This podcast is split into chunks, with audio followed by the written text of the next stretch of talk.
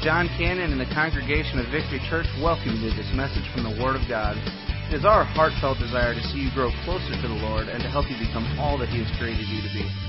Our prayer is that through this ministry you would come to know Him in a greater way and that these teachings from Scripture would better equip you to fulfill His plan in your life.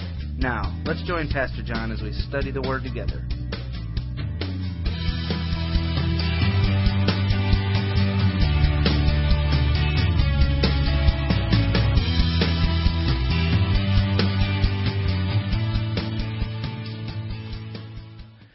Good to see you guys here this evening. Take your Bibles, turn to the book of Jude, if you will. That's the vestibule of the Revelation, is what I like to reference that book. Jude. There's only, what, 25 verses in the book of Jude. I do want to apologize to you for starting this study without realizing that it would be four weeks later before we would get back to this study. Uh, so, with that being said, I'm going to give a little bit of a review on what we've already covered, and then uh, try to unpack and cover a few more things dealing uh, with this great, great book, the book of Jude. Are you there? Jude. It's right before the book of Revelation, all the way in the back of your New Testament.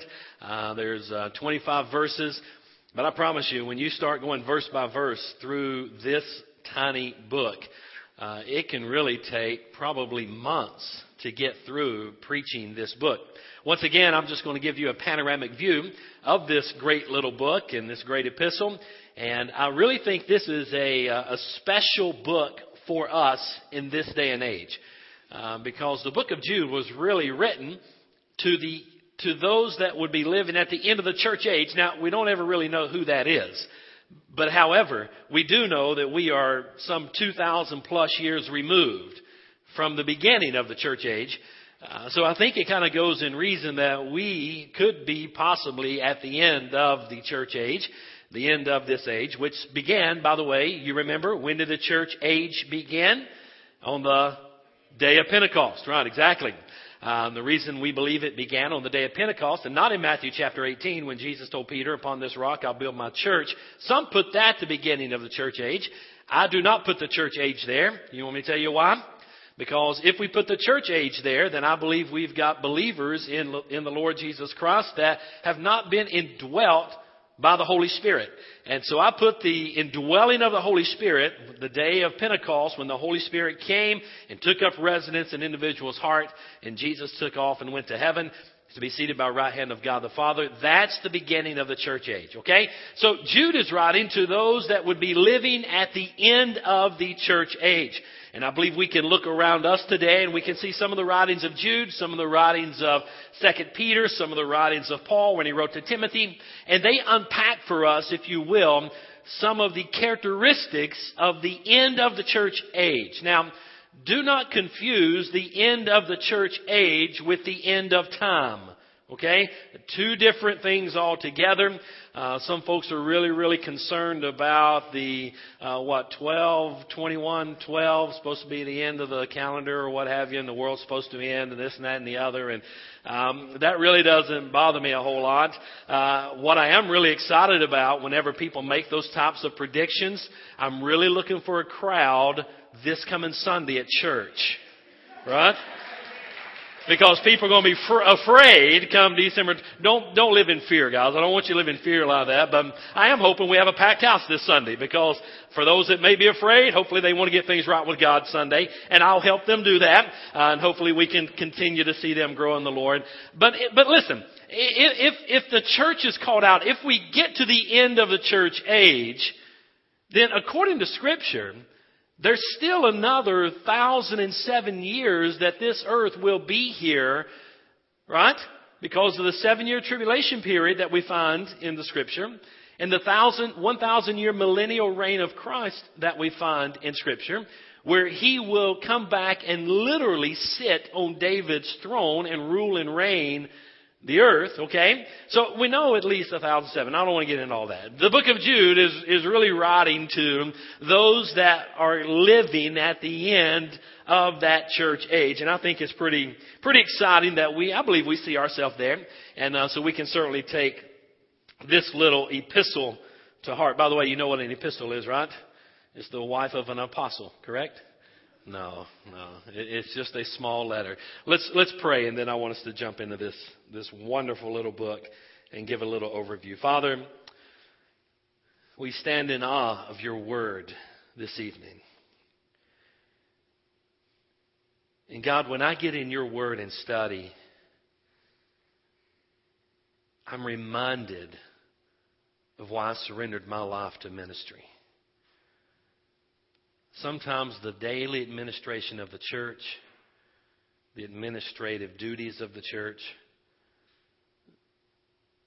the counseling and the caring for members of the church, sometimes that gets heavy. Sometimes that's very weighty.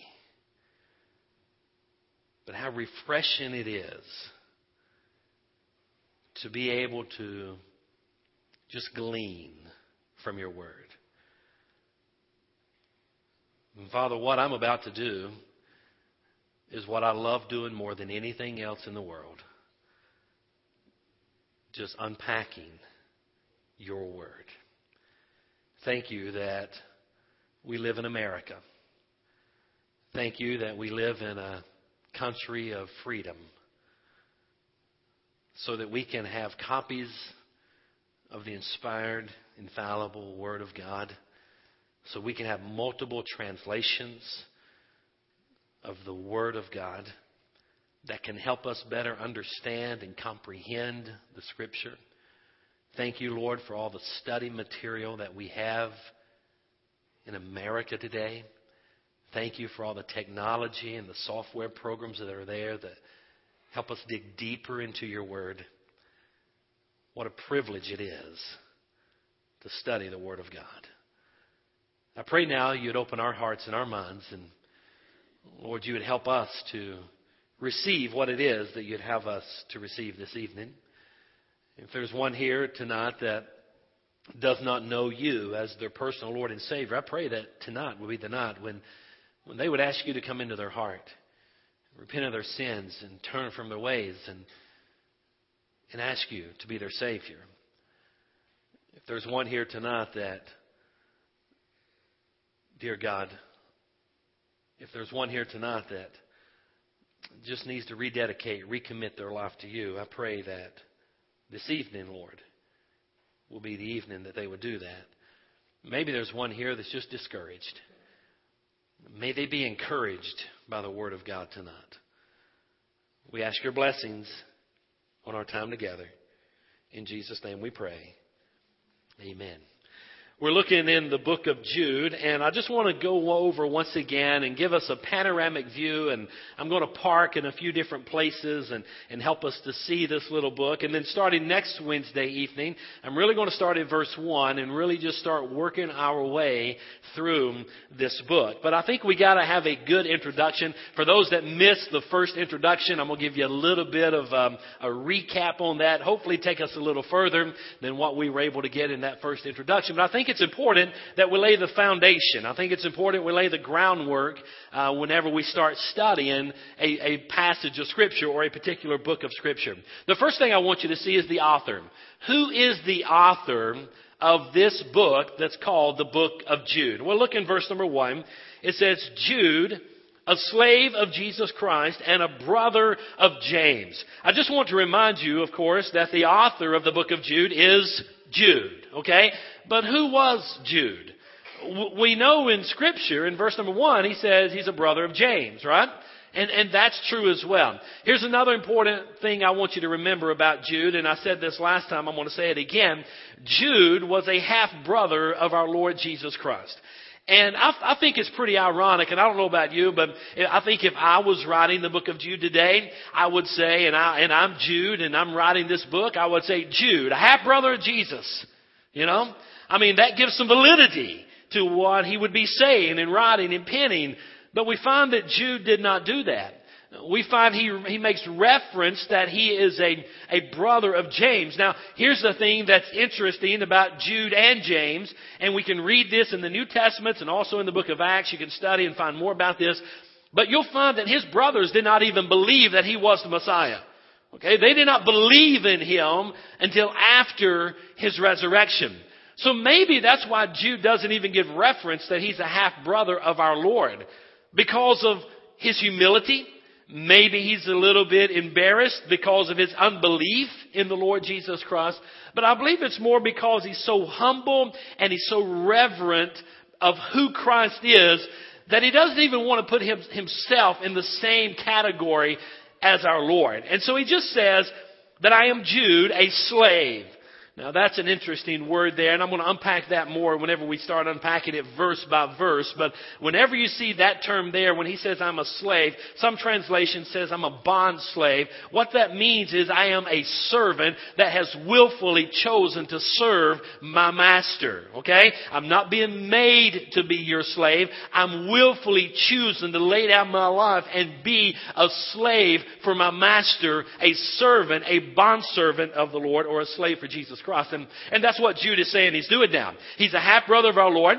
Uh, he's a brother of James. Uh, matter of fact, James and, um, and Jude, uh, you, you, I, I believe, according to Matthew chapter 13 and other references of Scripture, that they didn't even become believers in Jesus Christ until after his resurrection. So the author of the book is Jude, and you can do a, a more of a, a, a lot deeper character study, but I think that'll do for us for now as we think about who this author is. What about the date of the writing. I think that's always important whenever you're trying to put this epistle, this writing within the proper context of scripture. What about the date of the writing? Well, that is somewhat uncertain. We don't know exactly when the date was. We believe it was somewhere between AD 60 and AD 80, uh, somewhere in that time frame that Jude wrote. We do know this, however, that the book of Jude and Peter's writings were very, very close one to another. Matter of fact, you can go over, and I want you to turn back, and I took you here the other week, but I want to take you there once again. Second Peter chapter number two. Now, turn to Second Peter chapter. It's just turn back a couple pages, and you'll get to Second Peter. Don't don't go all the way back to the middle of your Bible. Just just lick your finger, flip it a few pages back, and and, and you're going to get to Second Peter. Second Peter chapter number two and verse number one. But I want to go back to the book of Jude, and, and I want you to look where it says in Jude chapter three or I'm sorry, chapter 3. There's no chapter. Jude 3. That's, it's hard to say sometimes, isn't it? Jude 3. I want you to look there. He says, Dear friends, although I was eager to write to you about the salvation we share, or the common salvation that's mentioned in a lot of translations, I found it necessary to write and exhort you to contend for the faith. And then he says in verse number four, For some men who were designated for this judgment long ago have come in by stealth in other words, they've come in undercover. They are ungodly and they are turning the grace of our God into promiscuity and denying Jesus Christ, our only master and Lord. Now, if you go back to 2 Peter, chapter number 2 and verse number 1, you'll find that Peter is writing along that very same topic. And he's concerned about that very same thing. You see, because these were the apostles, these were the, were, were the first pastors, if you will, of the early church, and they're laying a very important foundation for the early church. And I, I find it somewhat even ironic, even in that day, there were false preachers and there were false teachers and there were people that were sliding into the church teaching false doctrine, and we certainly have that in our day as well. That's why you need to be very careful. Get this, church. You need to be very careful who you're listening to, the books that you're reading, the teaching that you're listening to, because listen, the scripture teaches us that Satan is not above transforming himself into an angel of light, if you will, sticking a Bible under his arm, calling it a conference, and inviting people out to come hear me or her speak speak, and they be not necessarily a prophet of God. Hello? We must contend for the faith and we must be very careful. But Peter's writing about that same thing. Look, if you will, in 2 Peter chapter 2 and verse number 1. It says, But there were also, get this, false prophets among the people. Just as there will be false teachers among you. Now guys, you may say, well, will you give me a list of who you think false prophets and false teachers are? I'd love to do that, but I will do that more one on one with you. What I would encourage you to do, if you want, if you want to know, meet with me, talk with me. I'll share some reasons why I wouldn't follow a particular person with you according to scripture. But here's what I encourage you to do. You remember when Paul wrote about the Bereans in the book of Acts? And he said that they were more noble because they did something. What was it they did? They searched the scriptures daily to check what Paul and others were preaching to see if that was truly the Word of God. Guys, listen, I hope and pray every single one of you do that. I, would love for you. I would love for you to get so engrossed in what I'm teaching that man, you're just looking for heresy and you're looking for flaws and man, get in there, pin it down, write it down. Let's get together. If I'm wrong, I've always said this. In my teaching of scripture, if you come and if someone comes and makes me aware that what I'm teaching is incorrect, I'll stand up here and ask for your forgiveness. I'm not above doing that. I don't stand up here with a proud, egotistical look because it's not about me. It's about God. And I stand up here nearly every single time I stand here. I stand in here somewhat in fear, knowing that one day I'm going to stand before God and I'm going to give an account of how I handled the Word of God. So I would love to know. Man, I would, I would, that would enthuse me so much. That would make me so excited to know that, that you were studying so diligently along with me. And man, you're writing things down and you're unpacking the scripture and you're digging in there. And maybe you have a question and you say, Pastor, I don't really understand where you got that out of this passage of scripture. Will you help me to see that? Man, I would love to meet with you about some of those things. Hello? You know what I would then tell folks? I would say, listen, listen guys, especially if we have guest speakers coming here, you better be on your P's and Q's. Let me tell you why. Because this group at Victory, I call them the most noble church I have ever pastored because they search the scriptures daily. Sound familiar? They search the scriptures daily to see if what you are teaching is truly the Word of God. And they've got the radar up for false prophets and false teachers that may try to slide in to the people. We need to get back to that, folks. Say amen or me, but we need to get there. Hello?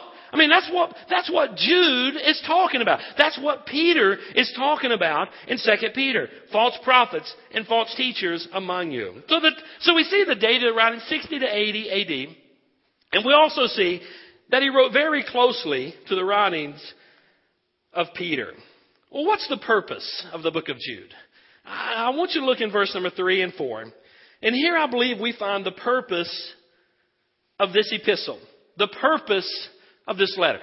Jude, why did you write this book? Why did you write it? He said, Dear friends, in verse 3, although, get this, I was eager, man, I love this part. I was eager to write unto you about this and the translation I grew up with was the King James, and that's the one I preached out of for many, many years before I started out of the Holman here. And, and so that's the passages or the translation that I put more to memory than any other translation. And there he talks about this common salvation. Okay? Now I want you to look in, in the Holman, it says, this salvation that we share, which I still think is true to the text, but this common salvation, this thing we have in common, this thing that we rally around, this thing that we focus on, I was in a, mission board, our state mission board meeting yesterday for many hours, and, and I'm sitting in there in our in our board meeting, and, and we're talking about church planting, a lot of different philosophies, different paradigms, a lot of different things. I said, guys, listen, if there's one thing we can rally around, it's the gospel of Jesus Christ. And to me, all that matters is that the gospel of Jesus Christ is being preached. Right? I mean, that's that common salvation. You know, we may disagree on some other things, and I'm not talking about the fundamentals of the faith. I'm talking about some things that, that really sometimes we need to show more, more grace in than I think often we do. I, I'm, I'm talking about the fundamental, I'm talking about the gospel. We ought to be able to find a rallying point a koinonia, a fellowship, a common salvation around the gospel of Jesus Christ. And he says, dear friends, I was eager to write to you about the salvation we share. I was eager to write about this common salvation. Matter of fact, he said, I just wanted to encourage you, and, man, I just want to talk about Jesus, and I want to talk about his death and why he died, and, and how we're all born in sin, and, and we need to be saved, and we need to be born again, and how, how Jesus bore our sin on the cross, and how he died there, and, and it was all God's ultimate plan, and, and how he was buried in the tomb, and he came out victoriously the third day, and he ascended to the heavens. I wanted to talk to you about that, Judas saying. But, look what he says. But I found it, but's not in there. I found it necessary to write and exhort you to contend for the faith. That word contend, that's a military term. Whenever you see that word contend there, I want you to get the word picture, if you will, of a, of a army general standing before his troops and he's giving his orders out to his troops about how they are to execute the strategic plan going into battle. This is how you are to fight. That's the same paradigm, if you will, or the same mentality, if you will, that Jude is writing. He says, I want you to contend. I want you to fight for it. I want you to stand up. I want you to, to put together a strategic plan. I want you to rally around the cross and stand for the gospel in these last days. And guys, let me tell you something. We look around in Christianity today, and I don't know that there's a whole lot of contending for the faith. I don't know. I've seen, maybe I'm just getting older. You know, I guess there's something that comes with age.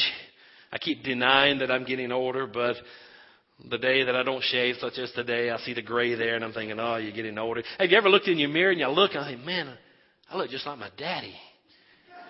You guys ever done that? Now, I guess for my dad, that would be a compliment. For me, I'm like, you know, the only, I mean, when I was a boy, my dad in my eyes has always been old. right? Right? I remember, I remember when he celebrated his 29th birthday when I was a boy, and, and then when he turned 30, I'm thinking, man, Dad, you're old. That's how Jose, or that's how um, Joey sees you, Jose. You're an old man in Joey's eyes. Uh, that's how I was in my dad's eyes, and I realize I'm getting older. But here's what I do know: I do know that we're living in an age where so much has changed in the church. And I'm not talking about whether you wear a tie or not. I'm not talking about the style of music. I'm not talking about some of those things. I'm talking about contending for the faith, preaching the gospel. We live in this politically correct era where people don't want to hear about hell. Really? There's a hell? No, I don't, you can't preach about hell today. Don't you know that's not politically correct? Listen, guys, if there is no hell to shun, and there is no heaven to gain, my question is why did Jesus even come and die? Hello? There is a hell to shun. Matter of fact, there is a hell that people are going to if they do not know Jesus Christ as their personal Savior. I'm not talking about being religious. I'm not talking about going to church. I'm not talking about getting baptized. I'm not talking about taking communion. You can do all those works of righteousness and still miss heaven. I'm talking about being born again. Jesus said, Verily, verily, I say unto thee, ye must be born again. The gospel of Jesus Christ. And Jude is saying, guys, you must contend for that. And as we're living in this day and age of this postmodern era of Christianity, and we're certainly in that, we can't deny it. We can act like we're not in it all we want to, and it won't change the reality that we are in it. But we must still contend for the faith. We must rally around the cross. We must not be ashamed of the gospel. Is it still that old bloody religion? Yes, it is. But it's still that bloody religion in the blood of Jesus Christ being shed for sinners that gets us all to heaven. Without that, we have no hope. Paul said, without Jesus Christ and, and hope of heaven, we are of all men most, finish it for me, you know it, miserable. We must contend for the faith. And his purpose in writing is that he knew in these last days it would get difficult. He knew in these last days, in the end of the church age, things will get hard. Matter of fact, I want you to turn, I don't know, look if you will, and uh, actually look at the end of Jude in verse number 18. Or look at verse 17, Jude 17. But you, dear friends, remember what was predicted, predicted, predicted, prophesied by the apostles of our Lord Jesus Christ. They told you, get this, in the end time there will be scoffers. Oh, what's that scoffers? Those that are just making light of or making fun of. Aren't you amazed at how Christianity is scoffed in our day? Any sitcom you watch, who's going to be the idiot moron that they make fun of in those sitcoms?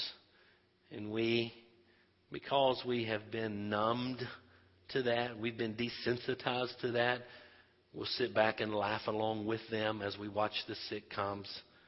Shame on us. But who is it they're making fun of? The Christian. The one that's going to church. The one that's trying to live right. The one that's not running around on his wife. The one that's not out there in sin. The one that's not getting drunk. The one that's not partying. The one that is living ethic, ethically and morally and biblically. Those are the ones that get made fun of on our TV programs, right? Uh, should that surprise us? No, no, no. Jude said in the end time, there will be scoffers walking according to their own ungodly desires. These people create divisions and they are unbelievers not having the Spirit. Uh, Peter wrote about the same thing. Turn back just a few pages, lick your finger, turn back, 2 Peter chapter 3. I want you to look in verse number 3. Peter writes about this as well. 2 Peter chapter 3, verse number 3. He says, first, get this, first, be aware of this. Scoffers will come in the last days to scoff, living according to their own desires, saying, where is the promise of his coming? Ever since the fathers have fallen asleep, all things continue as they have been since the beginning of creation. Once again, we see the scoffers are there. So what's the purpose of the writing? Well, he wanted to contend for the faith back in Jude verse number three. But he tells us that we, or he wants us to, to rally around this common salvation, but he tells us that we must contend for the faith. Now, I think also another reason that Jude wrote this book for us, this letter for us, was to warn us about the possibility of apostasy. And I want to talk more about that as we work our way through this book. But I believe in the possibility of apostasy. And here's one reason I do, because of what Jude wrote. There's many other passages of Scripture, Hebrews 6, Hebrews 3, um, Peter's writings, Paul's writings, that talk about this idea of an apostate, one that willfully rejects Christ. Now, just let me say this. Some people have asked me, do you think, do you think, and they'll ask me this in counseling and they're struggling with their walk with the Lord and where they are and, and they're really concerned about that and they'll think, do you think I've committed apostasy? And my immediate response is no. Because if you commit apostasy, there will be nothing in you that has a desire for the things of God. You will have no concern whatsoever of whether you may or may not have committed it. You will have no regard for the things of God whatsoever. And I'm going to unpack that more as we get through this, but, but that's one of the purposes of why Jude is writing this book. Matter of fact, it's the only book in the entire scripture, Word of God, that I believe is entirely written and given for or to educate us and to equip us about the great apostasy. And we're going to unpack that and see that as we work our way through this, okay? Well, what are some key verses? Let me try to jump to this real quick. I've got about 15 minutes. And we're just still, we're just kind of hovering around the book of Jude and picking out a few things here. And, and I want you to get some of this. What are some of the key verses? I want you to jot these down. I've already mentioned a couple of them, but in, in Jude 3, I think this is, this is an important verse. Uh, you, you got to get a hold of this one. Okay? In Jude 3, this is a key verse in this book. And he says, Dear friends, although I was eager to write to you about the, the salvation that we share, or this common salvation, I found it necessary to write and exhort you to contend for the faith. Now that's as far as I want to go there, but that is a, a key verse of scripture in this entire epistle. He said, I wanted to write to you about this common salvation but I want now I'm going to write to you that you contend. He changed his topic. What do you think took place there? I, I think because the Word of God certainly is inspired by God. And the scripture teaches us that holy men of God wrote as they were borne along by the Holy Spirit, and, and He led them and guided them and, and, and gave them freedom in their writing. You can see that in all the different authors. You can see their, their character style and who they were and their personalities in the scripture. But God led them to write exactly what He wanted written. And I think when it started out, Jude was all excited and happy about this common salvation. The Holy Spirit pricked his heart and said, I want you to move in this direction. I want you to rally the troops. I want you to, I want you to talk to them about contending for the faith.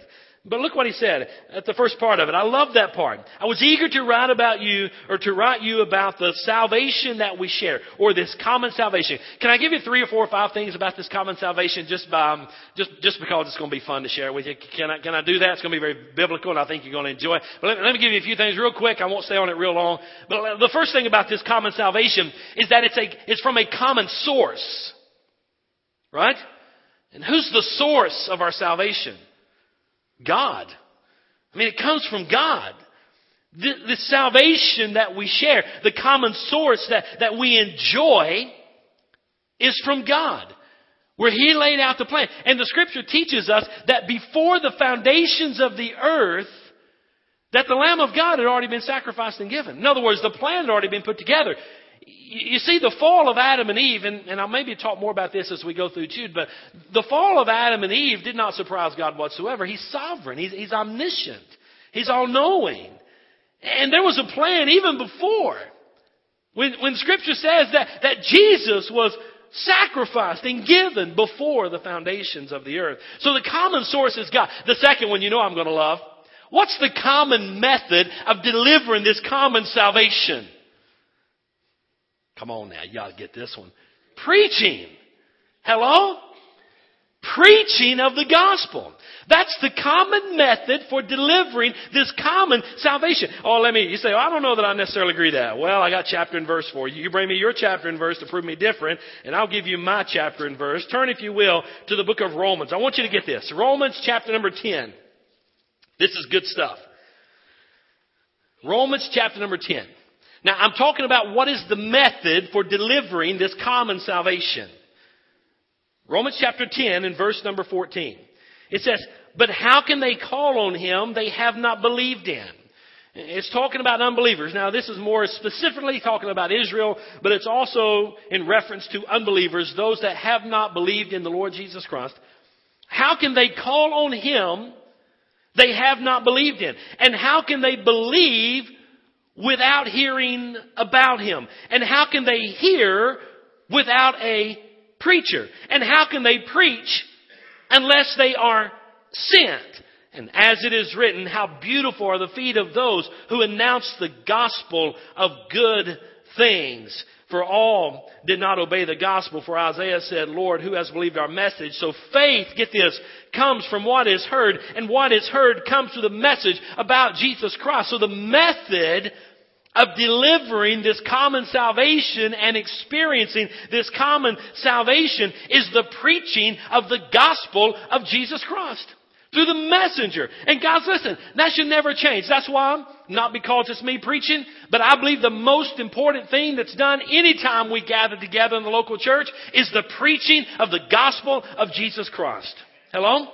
I don't think there's any other thing in the worship service that should take precedence over the preaching of the Word of God. Because that is the method that God ordained men to call, that He called, matter of fact it says, they've been called, right?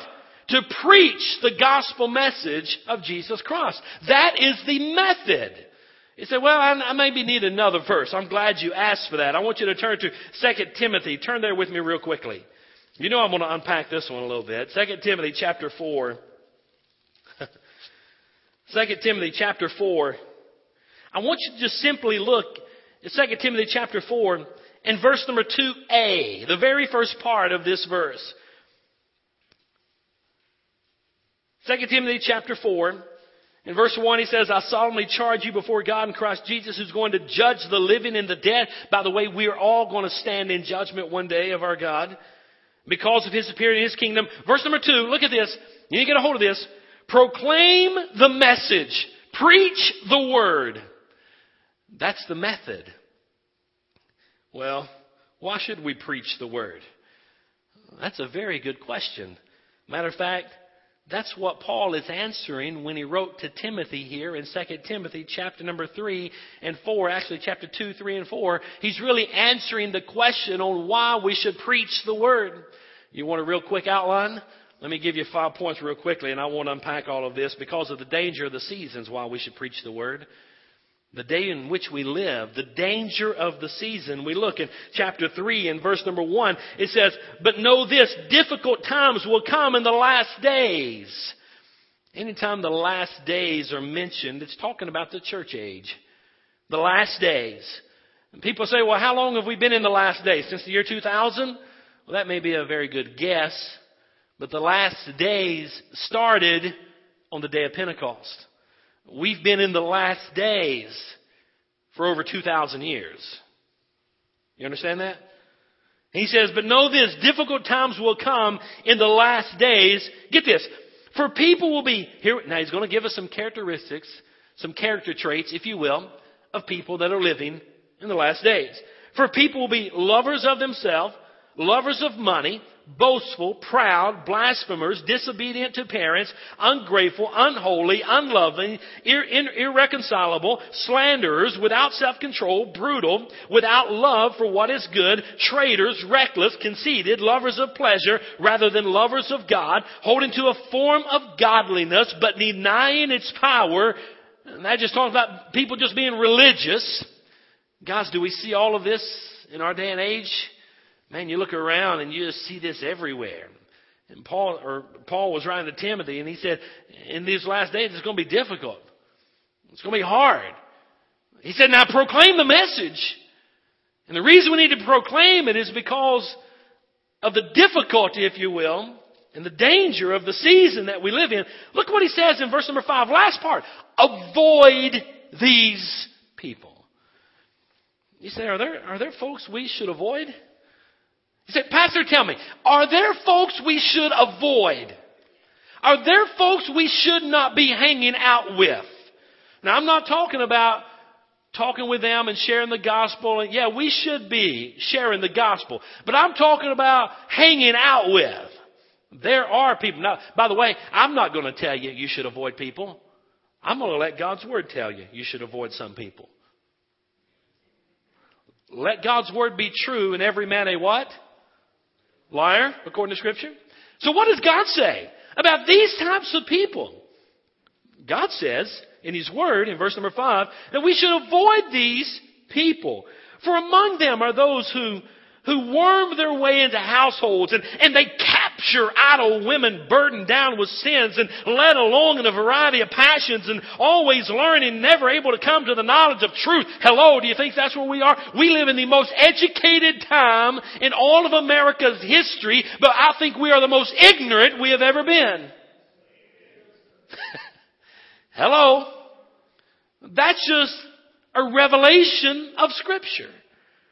Always learning and never able to come to the knowledge of truth. And then he gives an example of, of Jannes and Jambres, who resisted Moses. Do we believe in apostasy? I believe two are identified here. So these also resist the truth and men who are corrupt in mind and worthless in regard to the faith.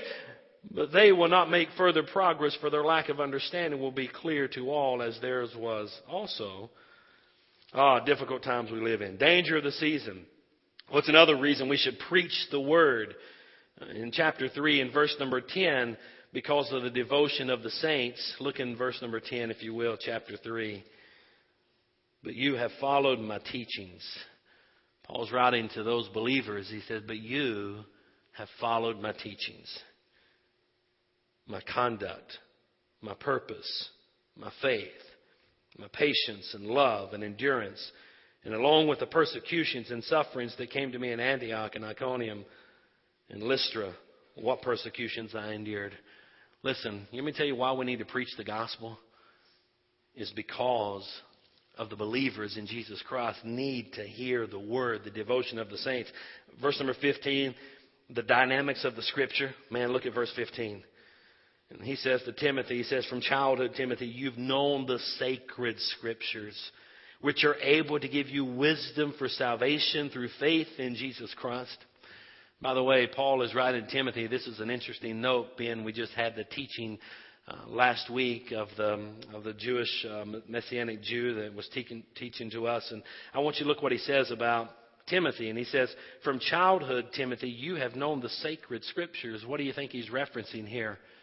He's referencing the Old Testament. That's all he had at this time. And Paul's saying, Timothy, you you've had the Old Testament scriptures, the sacred scriptures. Now look what he says about the Old Testament the Old Testament scriptures, these sacred scriptures, which are able to give you wisdom for salvation through faith in who? Jesus Christ. You see, here's one thing you need to remember about the Old Testament. The Old Testament is the New Testament concealed, and the New Testament is the Old Testament revealed. Man, they fit like a glove. They go hand in hand. Hello? Man, we need that. The dynamic of the scripture. The demand of the sovereign, verse 16 through 17. Oh, there's a lot of reasons why we need to preach the gospel. But that's the common salvation, the common method delivered by preaching. It's offered in a common way. It's simply by invitation. You realize God's not going to force His way on you. Revelation 3:20. If you just want to turn to the right there, just get your finger, lick it once, flip a page or two, you'll get to Revelation chapter 3 in verse number 20. The Lord Jesus says, Listen, I stand at the door and knock, and if anyone hears my voice and opens the door, I will come into him and have dinner with him and he with me. The Lord's saying, Listen, I'm just going to knock. I'm not going to kick the door down. I'm not going to bully my way into your life. You see, our God's a gentleman. And God's done all, listen, He's done all He's going to do for us. I mean, He gave His Son. That's enough. Right? I'm talking about as far as salvation is concerned. He, he's done it.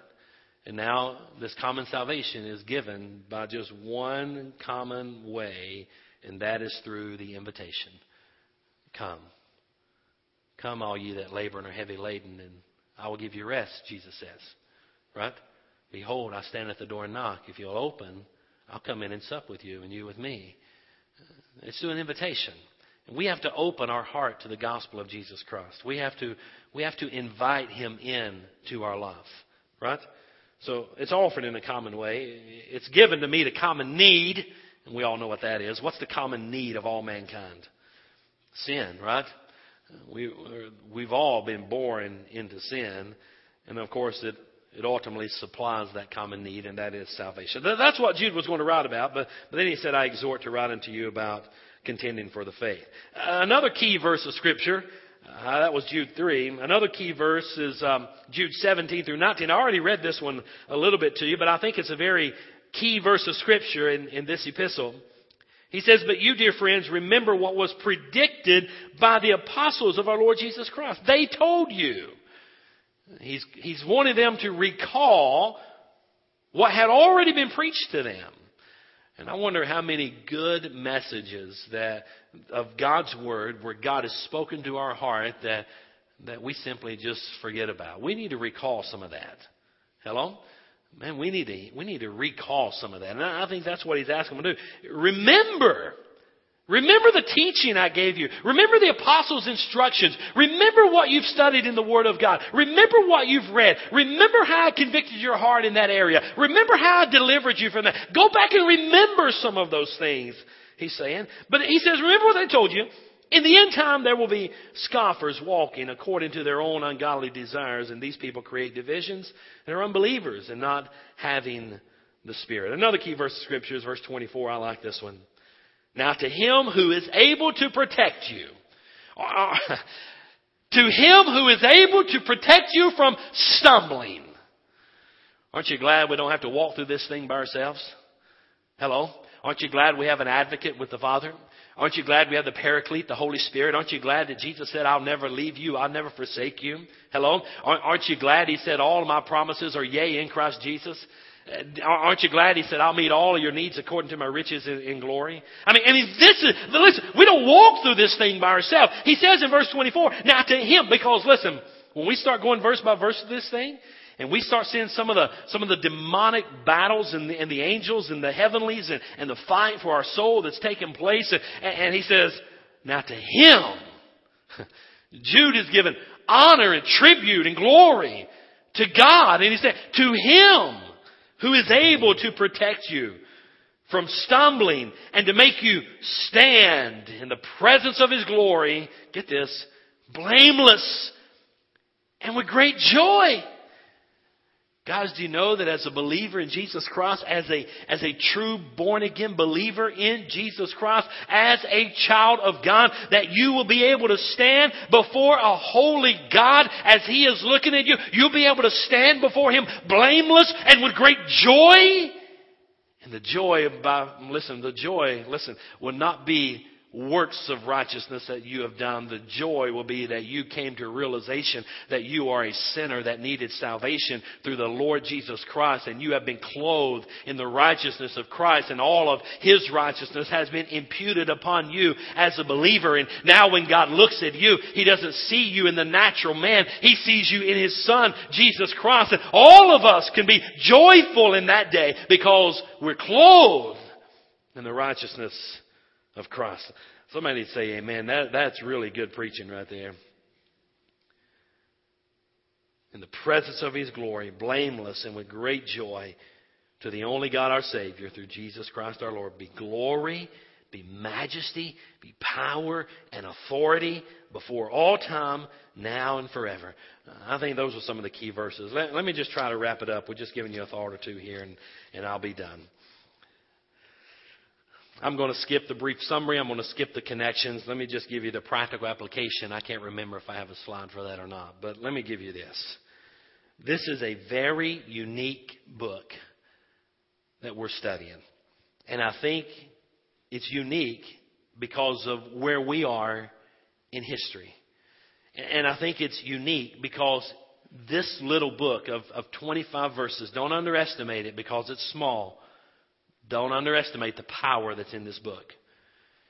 Don't underestimate how this book can help equip you to face the 21st century and live in this postmodern world that we live in today and contend for the faith. This book, these 25 verses, can help equip all of us to be able to stand in this day. But let me say this. I believe, and I don't know if I have a slide for this or not, I can't remember. You have to throw it up there if I do. But I believe this. Authentic, and I wrote this in my notes.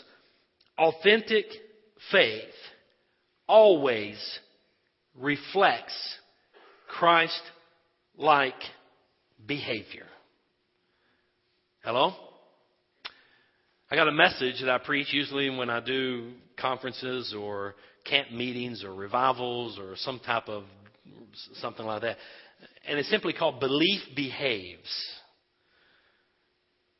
If you believe in the Lord Jesus Christ, it's going to impact the way that you live your life. You can't come in here and chew your bubble gum and blow bubbles and come up here and say a little prayer and kick it back and go get coffee and go home and say you trusted in Christ as your Savior and your life not be changed. I just don't believe that happens. When you trust Christ as your Savior and you start living out this authentic faith in Christ Jesus, it will impact the way you live your life. And your life will be a reflection of Christ like behavior. So if the world wants to see Jesus, all they should do is look at us. Wow. The world wants to see Jesus, they should just look at us how we live our lives. Now, I'm not saying we're perfect. Please don't misunderstand me. But I'm saying the character traits of our Lord should be exemplified in our life. The way we treat other people, the way we act, get this, the way we react should be like our Lord. Authentic faith in Christ, I believe the key word here is always reflects Christ like behavior. And I guess the question is we need to ask is our life reflecting Christ like behavior? And if there's a takeaway, I believe this is it. We all need a personal relationship with Christ. Listen, only when we know Him intimately can we hear His voice and respond the way He wants us to respond. So, how intimate do you know Him? How's your relationship with Christ? Can, can, listen, can you think of any time in your life when you may have been, feel like you were closer to Christ than you are today? If so, then the reality of it is you're sitting here in a backsliding condition. And what we need to do is rededicate and recommit and renew our life to Christ Jesus and ask Him to forgive us and, and start cultivating and working on that, that relationship with Him. Because that's really all it's about. It's not about going through a, a whole bunch of religious activity. It's about cultivating that relationship with Him. And the more we know Him, the more we become like Him. And we're starting to be transformed into the image of God's Son. And I believe God loves us too much to leave us the way we are. I believe that. Our lives should be changed to be more like Christ. Let's pray. Father, thank you for our time together and for your word. And Father, I love to just rally around your word. I love to just sit here and glean from your word. There's so much. God, I'm still learning. I'm still just learning. I, I feel like I'm a child when it comes to Scripture. God, the more I learn, the more I feel like I don't even know. It's so deep and so vast. But thank you. Thank you for the teacher that lives within me, the teacher that lives within all of us. Thank you for the author of the book that, that we can ask questions to. I pray, God, you help us all to do what Jude said. Help us to contend for the faith and give honor and glory to you and be so thankful that one day we'll stand before you redeemed with joy in our hearts because the blood of Jesus Christ has been applied to our life. Bless, Lord, our, our church family, and for those that are here, give them a double portion this week. I realize everybody's extremely busy and has a lot of other things they could be doing, but thank you that they took time to come to your house tonight to study your word. And Father, I pray you encourage them and that you pour out your, your blessings on them. Give us a great remainder of the week and help us come into your house this Sunday morning revived and excited to, to be able to gather together and worship together. And Father, help us to be concerned about those around us that, that may not be ready to meet you face to face. And help us, Lord, to just invite them to church and encourage them to, to look to you. And, and, and God, help us to reach them for you and to contend for the faith and share the gospel of Jesus Christ. And Father, I ask your blessings on each one that's here. In Jesus' name we pray. Amen.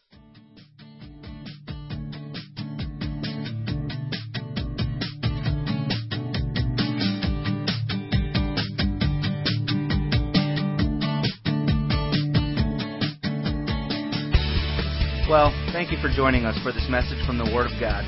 We know that the truth you have just heard will change your life if you believe it and intentionally apply it.